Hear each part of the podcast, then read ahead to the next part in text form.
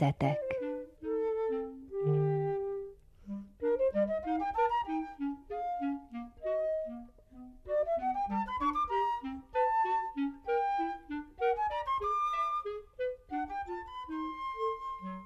Kedves hallgatóink, ez az Újvidéki Rádió művelődési műsora, én Madár Anikó vagyok, jó napot kívánok, és ahogy ígértem is önöknek, itt van velünk a stúdióban Lennert Géza fotóművész, a Jópajtás és a Mézes Kalács egykori felelős szerkesztője, fotóriportere, újságírója.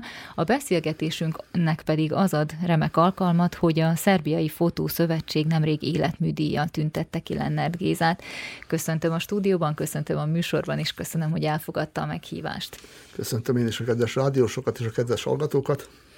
Lennert Gézáról azt tudhatjuk, hogy Budapesten született, viszont az újvidékiek újvidékiként ismerik, és hát nagyjából 50 éve, vagy több mint 50 éve foglalkozik fényképészettel, és 32 évet pedig a Jópajtásnál és a Mézes Kalásnál töltött, viszont nem vezetett egyenes út idáig, hiszen azt is tudjuk, hogy vegyész technológus üzemmérnök a szakmája. Hát honnan jött Lennert Géza? És hogyan, hogyan került a jópajtásig, illetve a fényképészetbe, mikor szeretett bele? Hát kezdjük akkor Ádámnál és Évánál, vagyis a szüleimnél. Édesanyám felvidéki születésű, felvidéki magyar de már az apja úgy került Budapestről, tehát valójában magyarországi magyarok, ők csak fel, ő felvidéken született, Nagy Tapolcsányban. Apukám pedig bácskai magyar, mivel az apja főmolnár volt, állami malmokban is ide-oda helyezgették, úgy ő, ő éppen véletlenül Kullán született, de ott nem élt soha. Csantavérnek tartotta magát mindig apám ö, magyar katona volt, besorozták őt, ugye a háború vége felé, szerencsére nem az elején, hanem a korosztálya miatt úgy került sor, hogy amikor már a magyar hadsereg hősi visszavonulásban volt, utána fogságba is esett, és a fogságból pedig szerencséjére Magyarországra került, nem pedig ide. Ott ismerkedett meg anyámmal, összeházasodtak, és én 1952. augusztus 24-én születtem Budapesten, ami lehetett volna akár Buenos Aires is, vagy mit tudom én, Szófia vagy Tokió. és ezután pedig már kezdődött az a kaland, aminek a vége újvidékre vezette a családot. A kaland abból állt, hogy apám mindig haza akart jönni. Tehát Magyarországon jól volt, nem volt neki semmi baja, de akkor volt a jugoszlávoknak a láncos kutyázása, komolyabb munkahelyeket ott hagyta mind, és egy ilyen mellékes helyen helyezkedett el, és várta az alkalmat, hogy mikor jöhet haza. 56. augusztusában kellett volna jönnünk útlevéllel, vízummal, mindennel, Érdekes módon a magyar állam megadta a vízumot mind a, mind a hármunknak, noha az volt a szokás, hogy egyet visszatartanak, túsznak. Mi megkaptuk mind a hárman a vízumot, tudták, hogy nem jövünk vissza, de nem is nagyon bánták. Na, közben nagyanyám haldoklott, anyámnak az anyja, rákos volt, és azt mondta az orvos, hogy két-három hónapja van, akkor azt még megvárják, és hogy eltemessék, és akkor jönnek. Na, közben a két-három hónap alatt kitört a forradalom Magyarországon, Budapesten, úgyhogy a legnagyobb lövöldözés közepette eltemették nagyanyámat, hajnalban már baján voltunk, és már a nap folyamán átjöttünk Jugoszláviába. Nagyon csodálkoztak, hogy minek nekünk az útlevél, mikor akkor senkinek nem volt. Mivel apámnak csantavéren volt édes testvére, anyukámat is engem oda, oda, oda engedtek, hogy ott lakjunk, és csak apukámat vitték be egy ilyen befogadó táborba, ami emlékeim szerint Kishegyesen volt, bár azóta se jutottam nyomára, hogy Kishegyesen lett volna ilyen tábor, lehet, hogy még csak Kishegyes volt. Ott nem is tudom, hogy három hetet töltött mindössze, az alatt megtalálták a, őt a jugoszláviai dokumentumokban, hát ő soha nem mondott le az állampolgárságáról, megkapta a papírokat, igazolvány, stb. és mehetett. Na most mit csináljunk Csantavéren? Ott volt egy kis öröksége, amit kiadtak neki a rokonok, abból Újvidék perifériáján vett egy kis házat, Brankabajtja utcában, most az már teljesen átalakult, nem úgy néz ki, mint akkor. Torony, ilyen nagy házak van, nem toronyházak, de ilyen három-négy emeletes házakkal betelepítették. És 1956 karácsonyában eljött hozzánk látogatóba apámnak két ö, diákkori barátja, akikkel Szabadkán együtt rúgták a bőrt. Ö, Szala István és Ádám Tibor, hát ők mind a ketten a rádióban voltak akkor, akkor főemberek és kérdeztük apámat, hogy mihez ért, ő mondta, hogy hát ő könyv, főkönyvelő lehetne mondjuk, meg a műanyaghoz is, is ért valamennyire. Mondták, hogy az, az nem nagyon kell a rádióban, és Sárika, te mihez értesz? Hát mondta, hogy én parlamenti gyorsíró vagyok, és első osztályú gépírónő. Ugye frissen jött Budapestről, hát a rádiónak pont ilyesmi kellett, mondták, hogy hétfőn jössz dolgozni, de hát nincsenek papírjaim, nincs állampolgárságom, semmi, semmi, majd mi intézzük. Úgyhogy így helyezkedett el anyám körülbelül három nap alatt, utána apám is egy héten belül talált magának munkát, mikor az utcában, ahol laktunk. Tehát ez mondjuk egy szerencsés történet, és akkor már is világosá válik számunkra az, hogy az újságírás iránti érdeklődés az valószínűleg anyai ágon, a vegyészet iránti pedig apai ágon indult el. Teljesen egyértelmű, mert korai gyerekkoromnak sok szép óráját töltöttem a rádió szerkesztőségében, a rádió épületében, ahol minden titkos átjárót ismertem, mert nem én voltam ott az egyetlen gyerek, akit behoztak a szülők. De ez, a, ez hogy a szülők behozzák a gyereket, ez valójában később vált olyan igazán igazán emblematikussá, amikor néhány évvel később az anyám átment a fórumba dolgozni, a magyar szó szerkesztőségébe, és ott pedig aztán teljesen ilyen elképzelhetetlen munkaidők voltak, hogy egyik nap délelőtt dolgozott, másik nap éjjel, harmadik nap délután, és közben apám elment Koszovóra dolgozni, ott kapott egy jó állást, és öt, öt évet Koszovon töltött Orahovácon, azzal, hogy három hetente hazajött egy hétre.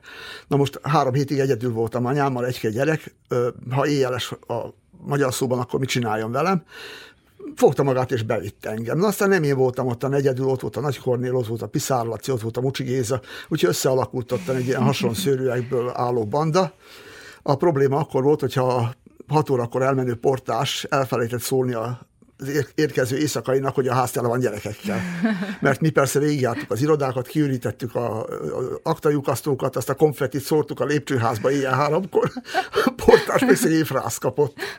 Szórakoztak, amivel tudtak. És tulajdonképpen itt kezdődik a kapcsolatom is az újsággal, mert én gyerekkoromban a rotógép mellett játszottam, és oda, ahova nem szabad fölnőttek se bemenni, mikor működik, ott, ott, ott mi gyerekek játszottunk gyakorlatilag, és senki nem szólt ránk, hogy menjetek innen. Ar- arra vigyáztak, hogy hát azért bele nem menjünk a gépbe. Ez a kapcsolatom a, a magyar szó, a régi kapcsolatom. Az újabb kapcsolatom meg sokkal később kezdődött, amikor már egyetemista koromban, nem is egyetemista, akkor még középiskolás voltam, ott a vége felé, elkezdtem kosárlabdát fényképezni. Itt, a, ahol most a Spence van, itt volt az úgynevezett kábelcsarnok, ami a kábelgyárnak egy ö, elhagyatott csarnoka volt, ahol kimélyítették a közepét, azért, mert nem volt meg a kellő magasság, fölfelé nem tudtak menni, akkor lefelé mélyítették, és ott volt egy remek kosárlabda pálya, uh-huh. és a Vojvodina női csapata, amelyik akkor harcolt a második csillagért, a második országos bajnokságért, Véger Máriával, többiekkel, Gálévénkével, Szöncével, akkor harcoltak a második csillag, és akkor én azt gyakorlatilag minden meccsen ott voltam, fényképeztem, és egy Áca Stojkovics nevű újságíró, rádiós újságíró pedig bedolgozott belgrádi lapokra, és ő juttatta el az én képeimet a Novosztiba, nem tudom milyen politikába, meg akárhova Belgrádba.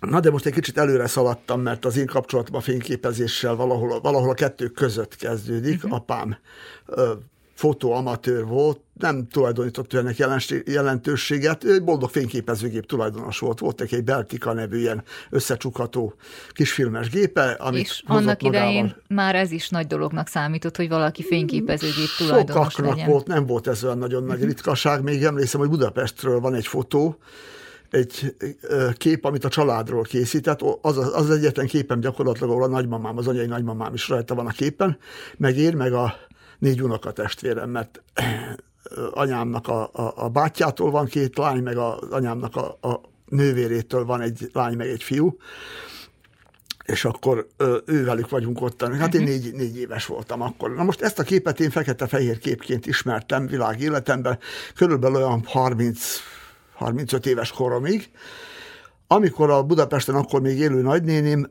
megtalálta ezt a filmet valahol, amiről kiderült, hogy ez egy színes film, csak akkoriban nem volt színes papír, nem volt színes laborálás, előhívták az előhívóban a filmet színesre, de nem tudtak színes képet csinálni belőle, hanem valaki csinált bele fekete-fehéret.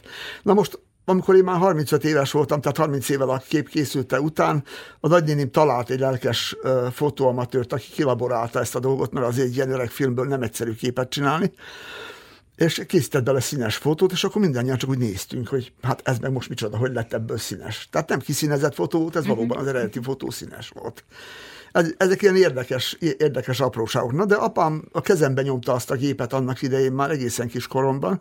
Egyértelmű célzattal, mivel egy gyerek voltam, nem volt más, aki lefényképezze őt, meg anyámat, ha valahol Jaj, oda, volt, oda voltunk. Úgyhogy megpróbált engem megtanítani arra, hogy jól célozzam be, meg hogy nem mozdítsam be. És hogy sikerültek azok a képek? Hát vannak bemozdultak is, vannak ilyenek is, meg olyanok is, amint egy 5-6 éves gyerek csinál olyanok. olyanok.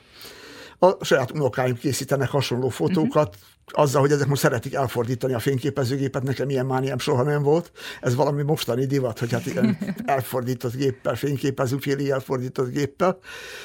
És itt tanultam meg azt, hogy megbecsüljem a távolságot, tehát például, hogy az a konnektor ott a falon, az mondjuk négy méterre van innen, vagy hogy itt egymástól mondjuk van egy méter húsz centire ülünk a stúdióban, tehát ez, ezeket a dolgokat úgy megtanulja az ember előre, azt, és azt is megtanultam, hogy amikor a filmet kicsomagolom, ott van benne egy használati utasítás. Azt nem eldobom, hanem kinyitom és belenézek. És ottan képekkel ábrázolva volt, hogy ha süt a nap, akkor ennyire kell tenni az árértéket, meg a, a blende értéket, hogyha nem süt a nap, hanem sötét, vagy sötétebb, vagy felhősebb van, akkor amarra. Ezeket az alapvető dolgokat mm-hmm egyszerűen nem, nem eldobni kell, hanem megnézni, és tudomásul venni, és alkalmazni. Nem véletlenül van benne valószínűleg használati utasítás. Így van. Később ezt a dobozra nyomtatták, magára a dobozra. Könnyebben észre lehetett nehezebb venni. Eldobni, nehezebb eldobni.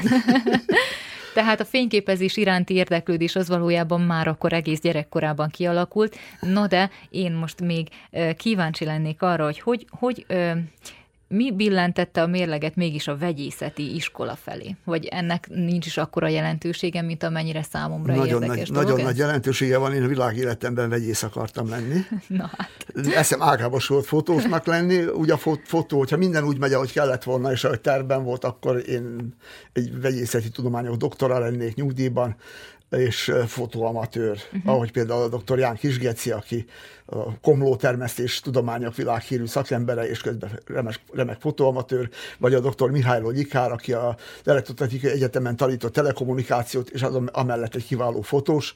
Na most én a vegyészet iránt úgy kötődtem, vagy hogy úgy, úgy kerültem abba vele, hogy a, mint mondtam, a gyár, ahol apám dolgozott, az utcánkban volt. Uh-huh. Az a tízesben volt, mi a 38-asban. Tehát ez, ez 20 házi körülbelül onnan, vagy, vagy még annyi se.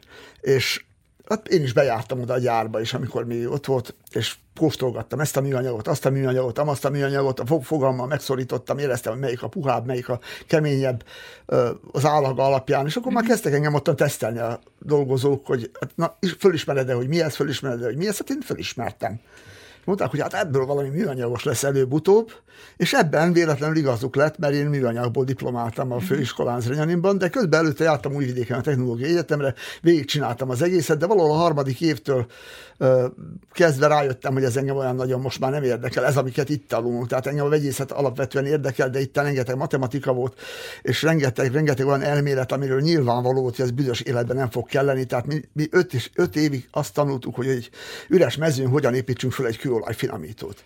Tehát ha újvidéken netán épülne még egy kőolajfinomító a már meglévő és nem működő mellé, akkor az biztos nem én építeném, vagy valamelyik kollégám, hanem itt megjelennek orosz vagy amerikai szakemberek, vagy németek, és akkor ők fölépítenék a finomítót, mi pedig dolgoznánk benne.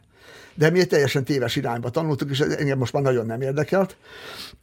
A fotóhoz pedig úgy kerültem, szintén a vegyészet által, hogy középiskolában nemzetközi vegyész versenyen vettem részt, többen is az iskolánkból, uh-huh. nálunk Újvidéken volt a verseny, rettentes nagy előkészületeink voltak, egy fél évig napi 5-6 órába tanultunk, készültünk, gyakoroltunk mindenféle lehetséges és lehetetlen dolgot, és ennek az lett az eredménye, hogy a verseny az első négy helyet a mi iskolánk szerezte meg, és aztán utána a következő 20 helyben volt még 3-4 tanulónk.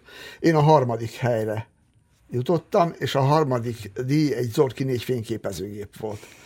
Na most az első díj az egy Kiev fényképezőgép volt, Nikolics Veszna iskolatársam és későbbi versenyeken partnerem, tehát csap, csap, csapatként szerepeltünk később.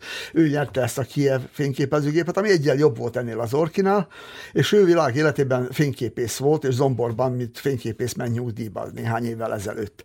A második díjat Béres Tóth Kornél nyerte el, nem tudom, milyen névvel találkoztál, így dolgoztál az életét a rádióban, utána hangfelvételezőként. Valószínűleg előttem. Előtted, igen, előtted, sajnos már meg is halt és akkor harmadik meg én voltam ezzel az mhm. Orki négyel, és akkor az aztán teljesen eltérített, mert előtte is fényképezgettem, a Drach Erzsinéni, a Fotó Lux dolgozta ki a képeket, mert az Erdnő bácsi, az ő férje, az én apámnak puszi pajtársa volt, csak én már szégyeltem vinni a filmeket, hogy kidolgozzák nekem a képeket, és nem fogadtak el soha egy vasat se az egészért. Persze ennek is semmit nem jelentett, én aztán később már rájöttem, hogy hát én is millió képet szétosztogattam, és nem kértem az emberektől pénzt. Pénzt akkor kértem, hogy valaki megrendelt valamit. Ha jött egy cég, és azt mondta, hogy nekem kell egy ilyen katalógus, vagy kell egy ilyen prospektus, vagy valami, akkor megegyeztünk, hogy mennyi, én megcsináltam, ők meg fizettek. bár nem, nem, nem, nem is ez volt az én mégse jellemző az én munkásságomra, ezt csak azért csináltam, hogy legyen pénzem a többire.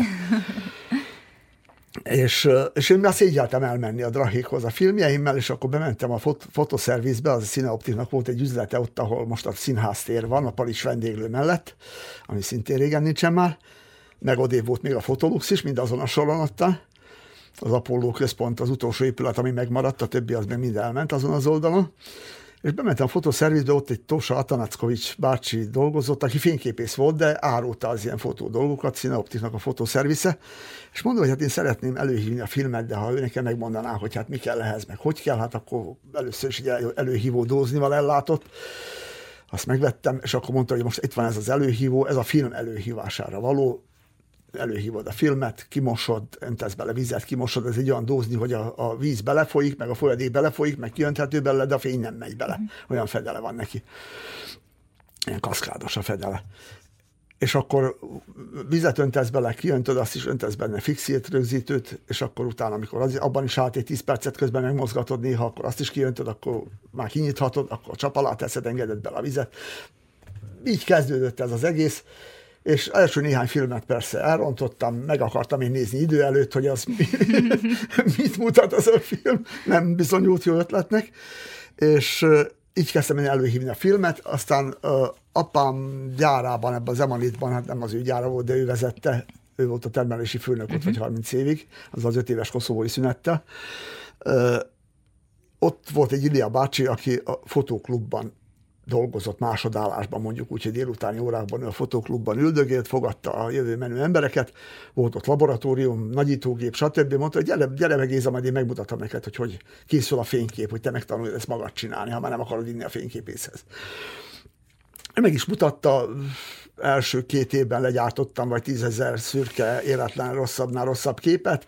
Aztán szépen lassan rájöttem, hogy miben van itt a trükk, mire kell nagyon odafigyelni nem kell túl exponálni, és aztán kapkodni ki az előhívóból, hanem pontosan annyit kell exponálni, próbákat kell csinálni, stb. Megtanultam a szakmát hogy úgy mondjam, amit iskolában kéne tanulni. Hát én, én iskolában nem jártam, fotószakkörben nem jártam, az elemiskolában össze volt veszve az osztályunk a vegytantanárnővel, aki a fotószakkört vezette, egyszer majdnem kirúgták őt az iskolából miattam, mert egy ellenőrzőt iratott, és a jó válaszokat áthúzta, és odaírt mellé rossz válasz, hogy az a jó. Én meg az osztályfőnökömhöz, aki szintén egy tanár volt, csak nem azt tanította nekünk, hanem biológiát, átment az igazgatóhoz, az igazgató, mikor meglátta, ki akarta rúgni a tanárnőt, na onnan kezdve aztán megszűnt minden kommunikáció, csak a hivatalos az órán, sőt, elvették az osztályunkat tőle, és nekünk az osztályfőnökünk tanította továbbiakban a vegyészetet, mert a, a, hogy az igazgató attól tartott, hogy most itt bosszút áll. Tehát ez nem volt egy szerencsés Tehát ez nem volt egy szerencsés találkozás. Mindenesetre a vegyészetet is megtanultam, meg uh-huh. akkor is már érdekelt, és nagyon szorgalmasan csináltam, és tudtam is, vegyészeti iskolába indultam utána, ahol általában azok a tanulók mentek abban az időben, akiket nem vettek föl sehova, és akkor harmadik beiratkozásba töltelt meg a, az iskola. Én meg diplomával megjelentem ottan, abban az időben találták ki a VUK úgyhogy az osztálytársam, a Györgyevi Zolica nem kapott VUK mert a hetedikben fél évkor négyese volt németből. Tehát ilyen nem létezik ma. Ezer tanulós iskolában van 30-40 VUK diploma minden évben, itten kettő volt abban az időben még. Úgy látszik, hogy abban az időben még ez szigorúbban működött. Súlya Most volt. Súlya volt, így van, több mindennek. Mm. Most ajánlom, hogy tartsunk egy kis zenei szünetet, innen folytatjuk.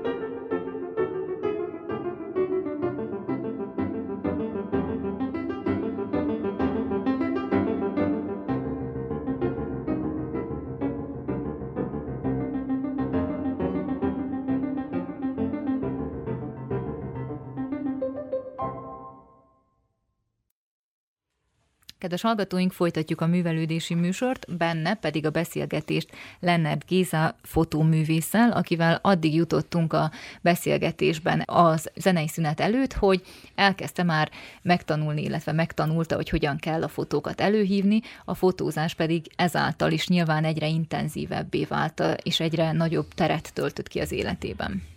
Közben persze jártam a vegyészeti középiskolába, ott a második, harmadik osztály, tanultam ott is, csináltam a dolgomat, jártam további versenyekre is, szerepeltem országos versenyeken is nagyszerűen, Csanádi Jancsi Zentai vetétársam és kollégám, mert vegyészeti iskolába járt, az általában a ha én első voltam, én második, ha én ötödik, akkor ő hatodik. Tehát valahogy, valahogy nem volt szerencsé, hogy engem megelőzzön. ő, ő doktorát vegyészetből Amerikában töltötte az élete nagy, nagy részét, tehát körülbelül ez a pálya várt volna valószínűleg én rám is, mhm. hogyha ebben az irányban folytatom. De engem elhúzott a fotó, elkezdtem bejárni a magyar szóba is, ott a kosárlabda, hogy hívják, akkor kosárlabda meccseken megismerkedtem Ifugában, a német Mátyással, és akkor ifjú Gabi bevezetett engem a magyar szóba gyakorlatilag másodszor, mert hát a gyerekkoromnak egy részét ugye ott töltöttem még játszással. És úgy is jelent meg az első fotóm a magyar szóban, hogy az utcánkban fölborult egy fityó, én motorra pattantam, csináltam egy-két képet, ott állt mellette, aki vezette az elektroodnának egy alkalmazottja, a szolgálati fityót sikerült mm-hmm. valahogy fölborítani egy egyenes utcán, és az árokban így fejjel teteje, kerekekkel fölfelé állt az autó, ő meg ott állt mellette, és nézte, hogy hogy lehetett ezt túlélni, még úgy, úgy hogy meg se sebesültem. Én ezt lefotóztam, ültem a motorra, szaladtam a Gabiére, a magyar szóba, hoztam a Gabit a motorra, a Gabi is kifotózta, mentünk vissza a magyar szóba, gyorsan előhívni, hogy majd ugye a hónapi magyar szóban ez benne legyen. Hát a Gabi előhívta a filmet, kiderült, hogy ez a film már volt másik fényképezőgépben előtte, úgyhogy minden duplán volt rajta, és teljesen használhatatlan volt. Azt mondja, itt a te filmet, hát mondom, itt van az egész gépen minden. Na gyere, előhívjuk azt. Előhívtuk, hát volt rajta persze gyönyörű fotó a pasasról, meg az autójáról, és ez lett az az első képem, amivel valójában kiállításon is részt vettem, ez a diszkuszión a témú životi smrt, tehát elmérkedés az élet és halál uh-huh. kérdéseiről, ugye? Nagyon témába illő. Igen, igen, úgyhogy ez volt az első sajtófotom, aztán később egyre több és több volt belőle, közben pedig hát a középiskolát befejeztem, elindultam az egyetemre, újvidéken a technológiára, de egyre többet jártam én a fotóklubba, ahol akkoriban megjelent, hát mikor először oda mentem, akkor az eléggé padlón volt a fotóklub, Lazukis Stévó volt az elnök, de megmondjam őszintén, nem is nagyon láttam őt ottan, hanem csak ezt az Ilia bácsit, és ott eltelt egy-két év ebben a, ebben a nagy semmiben, megtanultam, mondom, ezeket a fényképcsinálási szakmai dolgokat, és akkor megjelent egy Bóra Miroszlávjevics nevű szakember, újságíró, kitűnő fotós, megjelent, és azt mondta, hogy csináljunk mi valamit ezzel a klubbal, hogy ebből egy rendes fotóklub legyen, ne a végén kullogjunk az országos listának, hanem gyerünk mi egy kicsit előrébb. Nagyon jó szervező volt, és nagyon jó csapatot gyűjtött össze, ennek az egyik kis, kis csavarkája voltam én ennek a csapatnak és nagyon hamar, két-három év alatt fölfejlődött ez a klub odáig, hogy az aranylencse kiállítás ismét elkezdett minden évben rendszeresen megjelenni, sőt, megtartottuk a nemzetközi aranylencse kiállítást is, ami amit akkor úgy hívtunk, hogy világkiállítás, fotóvilágkiállítás. Hát nekünk Újvidéken a világ bejött valójában. Erre a kiállításra beérkezett 11 ezer fotó több témában, fotó és diapozitív, de most ezt el kell képzelni, 11 ezer fotó, hogy az, az legalább egy olyan 3-4 ezer csomag volt, amiket szét kellett csomagolni, amiket szortírozni kellett, amiket le kellett pecsételni, persze úgy, hogy ne ragadjon át a pecsét a másik képre be, be kellett számozni, bevezetni mindent, hogy a zsűri elé kerülhessen, aztán a zsűri pedig egy hétig ült rajta és csinálta nyilvánosan, úgyhogy a zsűrizésen is rengeteget meg lehetett tanulni. Nagy iskola volt ez a kiállítás, nagy iskola volt ez az egész. Valamivel előtte ugyanez a bóró mondta nekem, amikor kérdeztem, hogy hát most mit fényképezzek, hogyan fényképezzek, azt mondja, fiam, fényképezzél bárhogy, csak szemmagasságból soha, vagy vasalj le a földre, és úgy fényképezzél, vagy másszál föl egy fára is onnan, mert az embereket nem érdekli az a fotó, amit úgy, ugyanúgy látnak, ahogy ők saját maguk látják. Uh-huh. Na erre én elmentem a az újvidéki kiállításra készíteni képet a Báni Palota mögé, abban a kis átjáróban, ami már 15-ször cserélt nevet különböző dátumokról. A Banovinski Prolaznak hívják azt hiszem most pillanatnyilag, ha nem tévedek, de lehet, hogy tévedek. És lehasaltam ott a földre, letettem a gépet, egyik oldalon a Báni Palota, másik oldalon a kormány épület, a Skupstina, vagy hát nem Igen. is kormány, hanem a, a másik épület, volt tiszti kaszinó épület, ahol most az a nagy parkoló épül, parkológarázs. Igen, igen. Lehasaltam, céloztam, csináltam egy fotót, még egy kicsit másképp céloztam, csináltam még egy fotót. Amikor a harmadszor meg akartam nyomni a kioldó gombot, akkor valaki a vállamra tette a kezét. Rendőrség kiengedte meg, hogy én itt nem fotózzak. Na hát kiengedte meg, nem engedte meg senki, de hát egyáltalán ki kell, hogy megengedje azt, hogy én az, az utcán, Újvidék központjában az utcán egy középületet kívülről lefényképezzek. Hát, hát a rendőr úgy meglepődött, hogy egy kis kölök, voltam 20 éves, 19, egy kis kölök ilyen szemtelen, és elengedett. Na, később is úgy volt, hogy hát le, le nem tartóztattak, be nem vittek soha, de voltak ilyen kellemetlen kis beszélgetéseim. Ilyen váratlan akadályok. Visszaemlékezek, hogy Lazuk is Szévót például letartóztatták 99-ben, mert a lerombolt uh, Tito hidat fényképezte. Tehát miért ne fényképezte volna, mindenki fényképezte, oda jött hozzá egy tartalékos rendőr, és bevitte őt hogy egy kém, mert ő fényképezi a lerombolt hidat. Szóval nem könnyű a Aztán persze meglátták élete. az igazi rendőrök ott benne a rendőrállomáson, mondták, hogy hagyjátok békén az ember 30 éve fotóriporter új vidéken, hagyjátok békén az ember. Megvannak azok a képek, amik ilyen emlékezetes körülmények között készültek? Megvannak, természetesen meg is mutathatom majd, de hát a rádióban sajnos nem lehet, sajnos ne, nem, nem mutathatjuk meg. Ti még nem csináltatok olyan, mint a Kossuth rádióban, hogy kamera van a rádió stúdióban, aztán abból csinálnak majd más anyagot is közben. Lehet, hogy előbb előbb-utóbb nálunk Előbb-utóbb majd az valakinek ez. eszébe jut. Abban az időben ott a fotóklubban volt, volt kitől tanulni.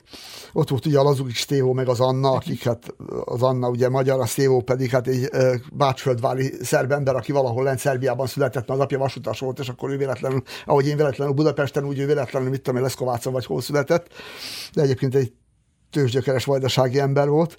A, a már említett Mihályló Gyikár mérnök, aki a postán volt a, a főmérnök és az igazgató, ő vezette be a telefóniát Vajdaságba abban az időben, a 70-es években, hogy Vajdaság jobb volt telefóniában, mint Szlovénia ez az ő személyes érdeme. Az ember, hála Istennek, most is ér 94 éves, azt hiszem, és teljesen szellemileg észen van. Bóra Vojnovics, a magyar szó híres fotóriportere, aki nem mozdult még a WC-re se fényképezőgép nélkül, el is, el is vesztett néhányat, fönnhagyta az autó tetején, meg ilyesmi.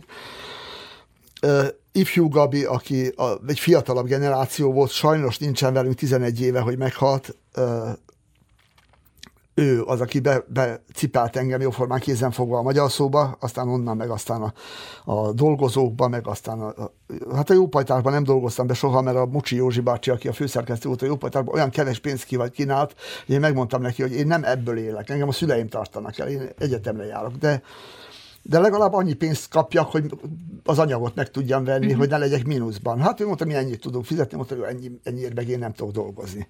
Úgyhogy akkor képes ifjúságban rengeteget bedolgoztam, rengeteg címoldalam jelent meg, például a Spitzer Éva főszerkesztősége idejében. Akkor itt voltak még a fotóklubban és a környéken a Stikavac Koszovka néni, aki ott dolgozott a fotóklubban, mint alkalmazott, és a férje Nikola bácsi, aki szintén fényképész volt, és nagyon sok mindent tanultam tőlük, szakmailag is a, ott volt Száva Stepanov, aki művészettörténész, és hát tőle is aztán nagyon sok mindent meg lehet tanulni, és a szavára érdemes odafigyelni, a mai nap is aktív és Pavel Stanojevic, aki szintén művészettörténész. A Szabó nem végzett egyetemet, ő járt, de nem fejezte be, a Pályó viszont befejezte, és egy időben ő volt a Matica Szöpszka titkára, meg a, a Vajdasági Archívum igazgatója is. Egy nagyon okos ember, aki nagyon sokat tud a fotóról is. És akkor itt volt még egy érdekes ember, a Jovan Polzovic, ő egy nagyon idős ember volt már az én gyerekkoromban is, a, a várban volt műterme, és nagyon sok érdekes dolgot mesélt, de volt néhány dolog, amire, amire csak úgy, sejt, amire csak úgy sejtetni engedett, de igazából nem mert megnyilatkozni róla.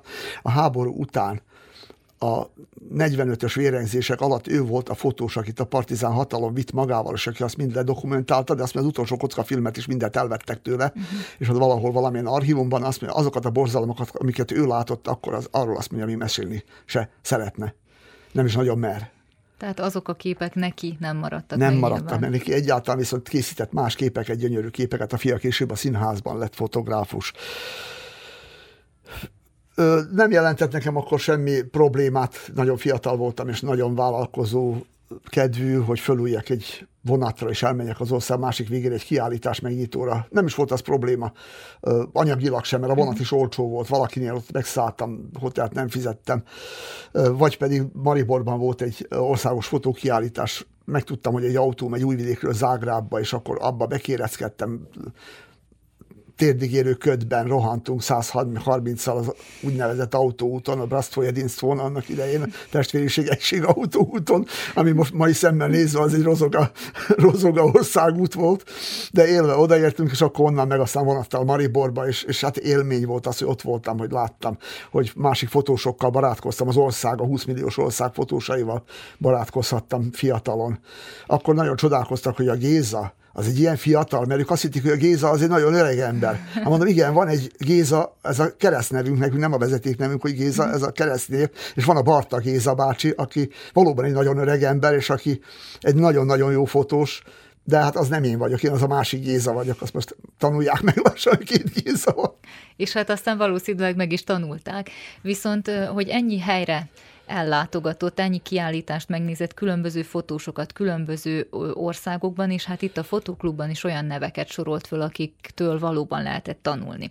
Na de hát így lassan kialakul az embernek azért a saját, saját stílusa, és hát most, hogy ez hogy alakult ki, majd azt mondja el, legyen szíves, viszont amit én el tudnék mondani, amit, amit látunk, az az, hogy, a, hogy általában Lennert Géza képei fekete-fehérek, a legtöbb, nem mind nyilvánvalóan, de a le, leginkább ez a jellemző. Egyébként erről azt is nyilatkozta korábban, hogy a világot is úgy általában fekete-fehérben látja, és most említette ezt a különleges perspektívát, hogy ezt a tanácsot kapta talán nagyon különleges perspektívának lehet mondani azt, hogy víz alatti fotókat készített nagyon sokat, és az aktfotók azok, amik még megragadták.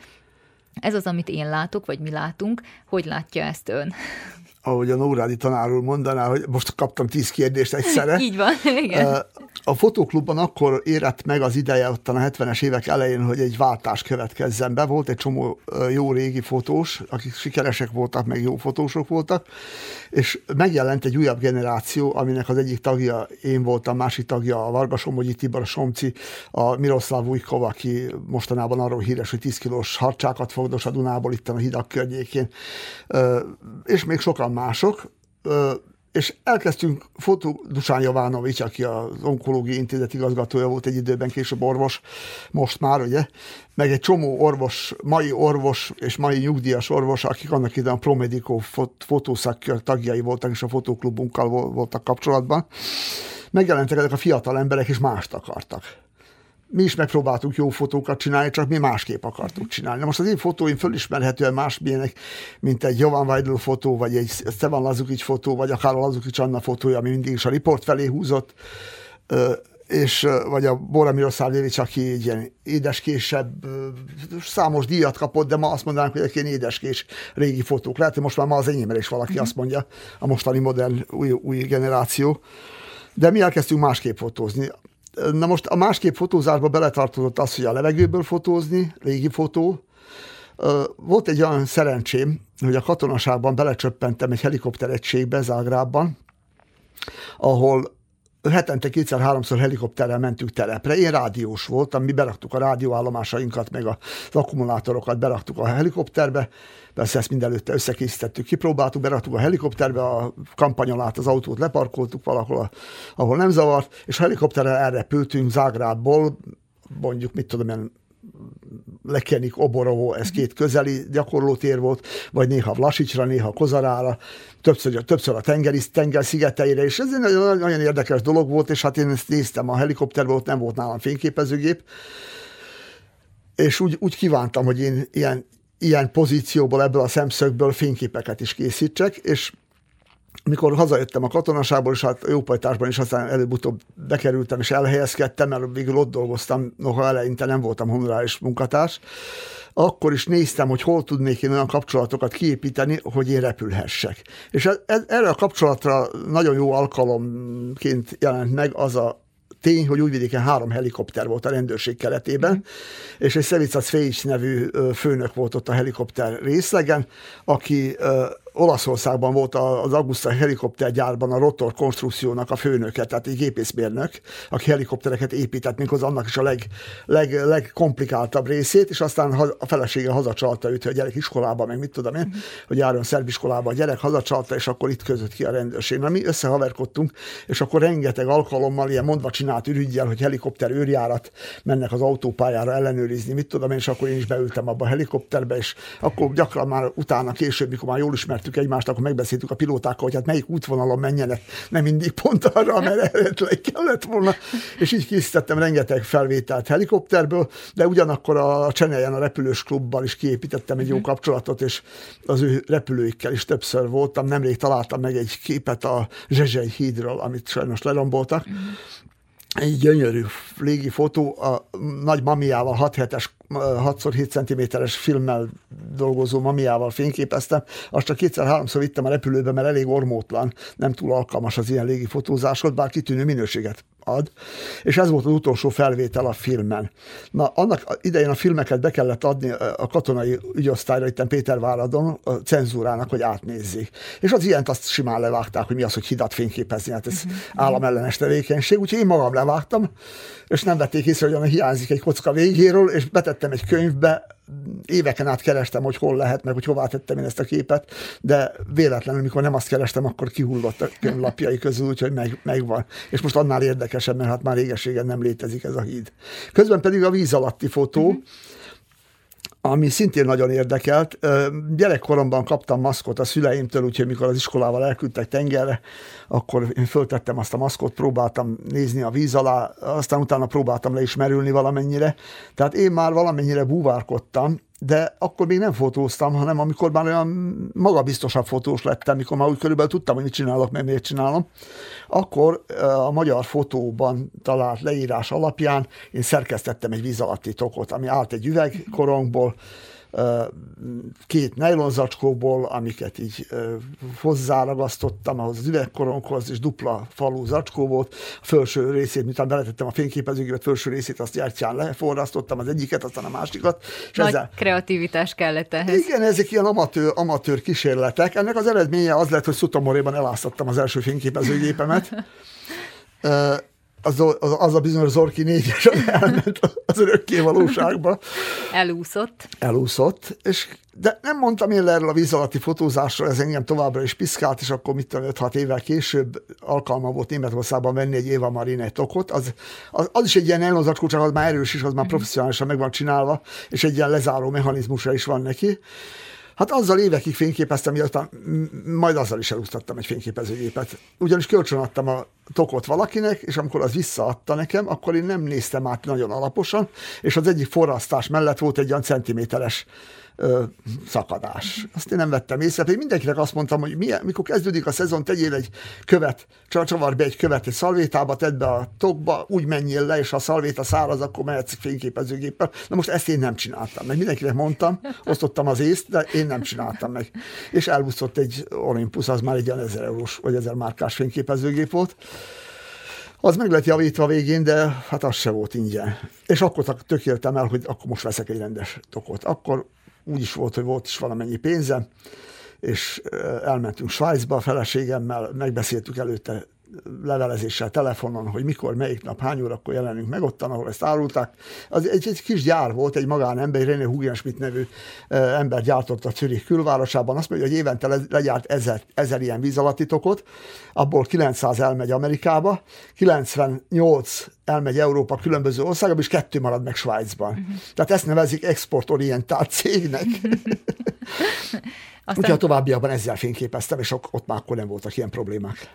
Na, hát gondolom, itt különleges képek készülhetnek a víz alatt, viszont az embernek változik az érdeklődése. Ez mennyire van még a fókuszban, vagy meddig tartott ez a korszak, ha lehet ezt korszaknak nevezni, és hát akkor ugye még újra említem azt, hogy az aktfotókról is ismert lenned Géza. Szóval a víz alatt, víz alatt minden nagyon más. Tehát a fénytörés, a fény el, elnyelése, elveszése a víz alatt teljesen minden nagyon más. Úgyhogy én befejeztem egy buvártan folyamat, mikor a katonaságból visszajöttem, mert 70 8. szeptember utolsó napján mentem katonának, és 79. augusztus utolsó napján szereltem le, tehát pontosan 11 hónapot voltam mhm. katona. Elejek Zomborban kezdtem, Zágrában folytattam, mint már említettem, és nem akartam hazajönni, egyszerűen annyira érdekes volt az, amit ottan csináltam. De hazajöttem, ugye, és mielőtt elmentem volna katonának, megalapítottuk a buvárklubot Újvidéken. Tehát valamikor régen létezett egy, de ezt revitalizáltuk, újjáélesztettük, és én voltam ott a jegyzőkönyv hitelesítő, ennek papíron is nyoma van. Akkor én elmentem katonának, és amíg én katona voltam, az alatt megtartották az első tanfolyamot, 79-ben. És amikor én megjöttem, augusztus végén, szeptember első napjaiban, mert nem jöttem mindjárt vissza Zágrából, azért ott maradtam én egy kicsit még, és mászkáltam hegy, hegyet, meg mindent, hazajöttem, akkor már nem volt abban az évben tanfolyam, hanem 80-ban fejeztem be, ez akkor a második tanfolyam volt. És ez azért volt jó nekem, mert én akkor, akkor már palackkal tudtam buvárkodni, és nem az volt, hogy csak lemerülök, és ameddig bírja a levegő, az alatt kijövök. Bár előtte, még a katonaság előtt készítettem kitűnő víz alatti fotókat, arra jöttem rá, hogy nem látok sehol víz alatti aktfotókat. Mert aktfotókat én már fényképeztem előtte is. Én bevallottam több mint 50 éve naturista vagyok, és nem viszek fürdőruhát a nyaralásra, és a társaságom, akikkel megyek, azok is hasonló gondolkodásúak és nem volt probléma modell találni, mert mindig akadt a barátnők között uh-huh. olyan is, aki nem szégyelte az, az, hogy ő így néz ki, ahogy kinéz. Sőt, olyan is akadt közöttük, aki tudott buvárkodni, és úgyhogy tehát a búvárbandában is mindig voltak, voltak hasonszőrűek, és akkor akadtak modellek, akiket tudtam a víz alatt fényképezni, nem, nem, nem láttam sehol, hogy léteznek ilyen fotók. Biztos léteztek, csak én nem találkoztam velük. Mert ha valamivel már találkoztam, hogy ezt valaki már csinálja, akkor igyekeztem valami más csinálni, mm-hmm. hogy ne azt mondják, hogy na most a Géza ezt vagy azt kopírozza, hanem akkor Igen. próbáljunk valami más csinálni. És így még azzal az Éva Marine puhatokkal megszülettek nagyon-nagyon jó víz alatti mm-hmm. aktfotók, amikor pedig már katonaság után tanfolyammal, palackkal és azzal a hugifott kemény tokkal, tehát alumínium öntvény tokkal buvárkodtam, akkor meg már inkább ilyen mélyebb vizekben, meg korallokat, meg tengeri állatokat, tengeri táj részleteket fényképeztem. Nem mondom, hogy nem fényképeztem aktfotókat, fényképeztem azokat akkor is, de akkor már a hangsúly áthelyeződött emide. Uh-huh. Akkor már aktfotókat inkább kint fényképeztem, tehát nem, nem a víz alatt. Az is egy ilyen periódus volt, ami volt-volt, elmúlt. Na most a különbség a mai fotózás az akkori között. A filmnél fotóztunk, fotóztunk, fotóztunk, haza, hazajöttünk, elküldtük a filmet, diapozitívot Németországba előhívásba, az visszajött egy három hét múlva, és akkor láttuk, hogy mit csináltunk. Uh-huh. Volt olyan, hogy nem volt benne semmi jó, vagy pedig éppen egyáltalán nem az volt, amit mi akartunk. Na, a mai eset az, hogy digitális gépen az ember elkészít egy felvételt, akkor gyorsan az orra elé dugja. Nem tudom, hogy felfigyeltél arra, hogy a fotósok, mikor egy rendezvényen valahol fényképeznek, akkor mindig, mikor kattintanak egyet, akkor fölveszik a gépet, és lesik, a, hogy milyen az lett az a kép. Amit, igen. Nekem volt egy ilyen kívánság, amikor fiatal voltam, hogy ha majd megöregszek, és ha majd vaksi leszek, és ha már nem lesznek olyan reflexeim, mint amilyenek voltak akkor, ez körülbelül most lenne, ugye? Már egy ide. Akkor legyen az, hogy a, a, a, hogy hívják, a fényképezőgép automatikusan kiélesít. Uh-huh hogy ne kell nekem a szememet meresztenem, hogy éles vagy nem éles. És Megkap, megkaptam, és egyáltalán nem, nem, nem, nem lettem tőle boldog. Na pont a másik is... kérdés pedig az volt, hogy lehetőleg, ha már kérhetek kettőt, akkor kérjem azt, hogy azonnal lássam is, hogy sikerült a felvétel. Ezt is megkaptam, és ettől se lettem különösen boldog. Na hát erre mondják azt, hogy vigyázz, mit kívánsz. így, így van. Így van. Na és pont ez is érdekelne, hogy fotós szemmel ez a mai világ, a mai vizuális kultúra hogy néz ki, hiszen ma már mindent attól kezdve, hogy mi a az ebédünk, vacsoránk, reggelink, hova utaztunk, vagy milyen ruhába öltöztünk, aznap mindent megörökítünk. Ennek fényében hogy változott fotós szemmel a vizuális kultúránk? Katasztrófa szerintem. Egy szóval. Egy szóval, röviden, bővebben kifejtve az van, hogy minden nap készül egy milliárd fotó a földkerekségen, azokból 10 milliót néznek meg még legalább egyszer, hogy valaki legalább egyszer megnézi azt a fotót, és rengeteg olyan fotós van, akinek egy jó fotója van. Uh-huh. Mert fotózni soha nem tanult, nem is tud, de van egy olyan remek gépe, amit hogyha kellő pillanatban megfelelő irányba tart, és megnyomja rajta azt a exponáló gombot, azt a köröcskét, amit gombnak mondunk, akkor készül egy fotó, ami nagy valószínűséggel egy jó fotó lesz. Na most ilyen, ilyen fotót az ember, aki nem tud, általában az életben egyet készít. És az fantasztikusan jó. De soha nem készül el a másik fotó ami ilyen jó, annál az embernél. Mert nem tud, ez egy véletlen tünemény, véletlen eredmény. Uh-huh. Olyan, hogy valaki elmegy fotótanfolyamra, és szándékosan tanulja a fotót, és elkezdi az elejétől tanulni, tehát nem a közepétől vagy a végétől előre felé, hanem az elejétől a vége felé. Olyan nagyon kevés van ma. Tóth Pista barátom Nagyváradon még nemrég úgy tartotta a fotótanfolyamokat, hogy az első tanfolyam az abból állt, hogy megtanulták a fényképezőgép alkatrészeit, a távolságot, az expozíciót, a blendét, a, a mindent, és akkor először filmmel fényképezte. Megtanulták mi az, hogy mélységélesség, megtanulták mi az, hogy expozíciósor. Hogy, hogy, hogy, hogy ha rövid expozícióval fényképezed, akkor egy mozgó tárgyat megállítasz. Hogyha hosszúval fényképezed, akkor az a mozgótárgy mozgótárgy elmosódik. Ha közben a géppel követed a mozgótárgyat, akkor a háttér lesz elmosódva, és a mozgótárgy lesz éles, például az autó, vagy a biciklista, vagy a lovas. Tehát ezeket az alapvető ezeket fogalmuk nincs az embereknek ma ezekről a dolgokról, és ha akad itt-ott egy-két fotós, aki hajlandó egy kicsit tanulni is, akkor az abban a pillanatban kiugrik, és egy kimagaslóan jó fotósként jelenik meg a, a nulla színvonalat képes képviselő tömegből. Ez nagyon, érde, nagyon érdekes, és egyben szerintem nem, nem is vagyok benne biztos, hogy ez olyan nagyon jó. De térjünk ki egy kicsit, hogyha még van egy pár perc a Polaroid fényképe, uh-huh. fényképekre.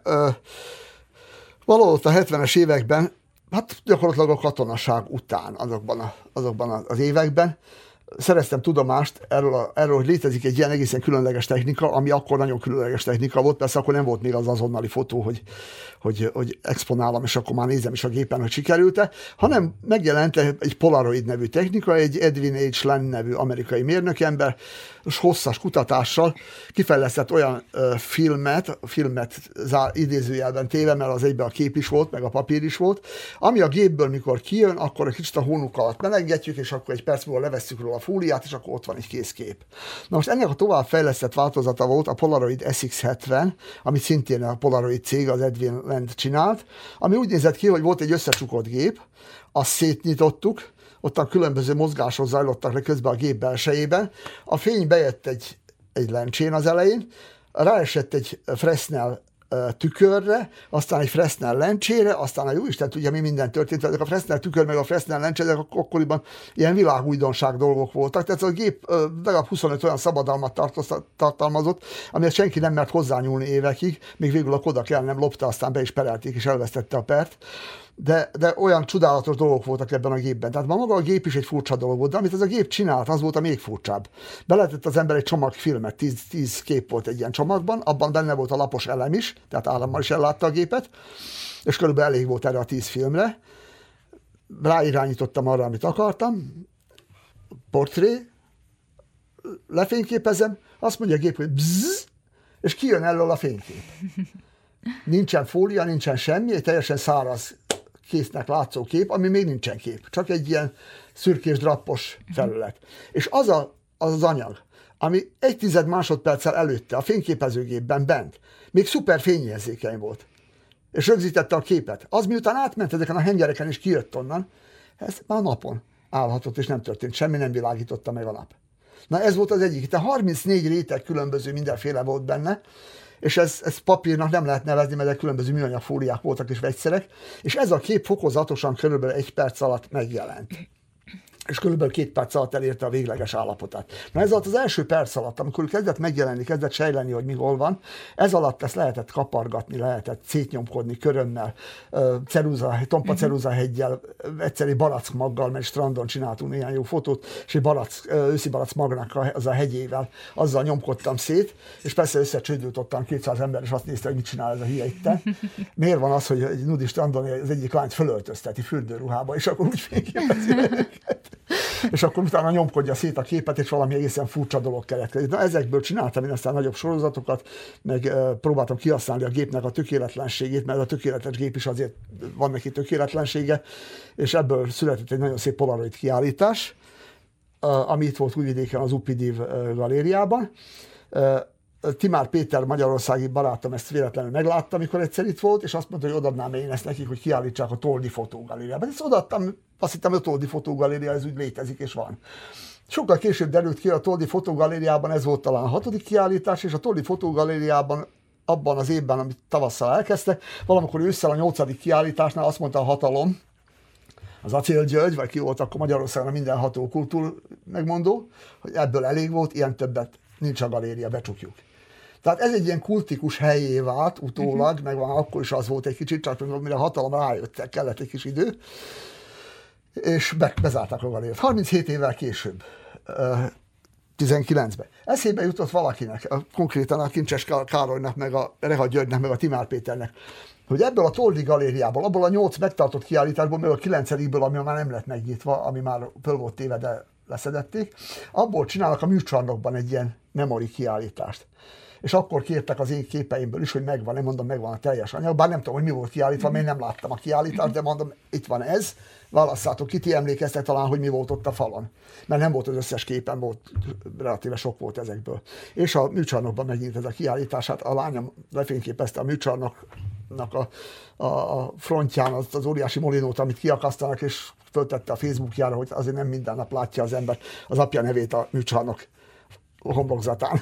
Hát így van, ez bizonyára a család számára is büszkeség volt, és hogyha ezt az egy kiállítást említi, akkor gyorsan még csak néhány számadatot hozzáteszek, hogy 50, mint egy 50 vagy több mint 50 saját kiállítása volt, és több mint 500 kiállításon szerepeltek a képei, és több mint 100 díjat is kapott, viszont hát most a beszélgetésünknek az apropója az, hogy a Szerbiai Fotószövetség életműdíjat tüntette ki. Díj és díj között is nyilván van különbség, ha az embernek nagyon sok van, akkor talán még el is veszíti a jelentőségét. Az életműdíj az koronának tekinthető-e a száz, több, több mint száz díj fején. Pontosan így van, mikor az ember az első díját megkapja, akkor a madarat lehetne vele fogadni, mikor megkapja a századikat, akkor már úgy van vele, hogy hát de most olyan mindegy, 99 vagy 101, és manapság sajnos vannak olyan elfajult ez a kiállítás dolog is, amire azelőtt nagyon büszkék voltunk, és amire nagyon meg kellett dolgozni mondjuk tíz évig egy, egy nemzetközi EFIAP címér, azt most egy év alatt eléggé lazán meg lehet kapni, mert olyan kiállítások vannak, hogy beérkezik 3000 kép, és van rajta 500 díj. Tehát ez a, ez a díj is elvesztette a komolyságát. Amire én különösen büszke vagyok, az Újvidékváros nagykorúsági díja, ez ma anakronisztikusan hathat, de az az ifjúsági októberi díj valójában. Uh-huh. Tehát a 27 éves korig adott, vagy próurbe díj, vagy októberi díj, vagy nevezze, aki aminek uh-huh. akarja. Itt Újvidéken akkor úgy hívták, hogy nagykorúsági díj. Először majdnem megkaptam, amikor a vegyészversenyeken nyertem, aztán utána lesöpörték az asztalról, és 27 éves koromban, tehát már az utolsó pillanatban az ifjúsági tribűnről fölterjesztettek, és mint fotós megkaptam. Ez volt az egyik. Másik ilyen számomra nagyon értékes a háromszoros aranylencsedi, újvidéken volt az aranylencse kiállítás, ahol háromszor megkaptam 78, 8, 76, 78 és 80-ban. Jovan Weidl kapta meg kétszer, és a harmadik ilyen nagyon komoly díj, ami volt, az pedig a Tosodában ez az Európai Fotó Oszkárnak hívják, Zágrában kaptam meg. Lehet, hogy érdemtelenül, lehet, hogy érdemel, de ezekben az ilyen össze, összefogó díjában, összesítő díjában, mint az életműdíj, ebben benne vannak nem csak a kiállítások, benne vannak a megtartott tanfolyamok, a sajtóban közölt cikkek, a, az ilyen rádióbeszélgetés is, akár, hogyha valaki hallgatja, már pedig az újvidéki rádiót úgy tudom, hogy hallgatják, és akkor ez, ez minden beletartozik, és az, tehát a fotó terjesztés, az ismeretterjesztés minden, a jópajtás pedig meg csak a plusz erre, mert ott is vezettem sokáig egy fotórovatot, sőt a magyar szóban, képzőneti levelezőben, Ácsióska bácsinál ott is. Tehát ez mind benne van ebben, ezek ilyen összefoglaló díjak. És nagyon jól esnek, mert a szakma adja, nem a politikum. Hát most nagyon sok mindenről beszélgettünk, sok mindenre nem jutott időnk. Gratulálunk ehhez a díjhoz, és nagyon szépen köszönöm, hogy a Metszetek vendége volt. Én is köszönöm, hogy meghívtatok, örömmel jövök, ha hívtok.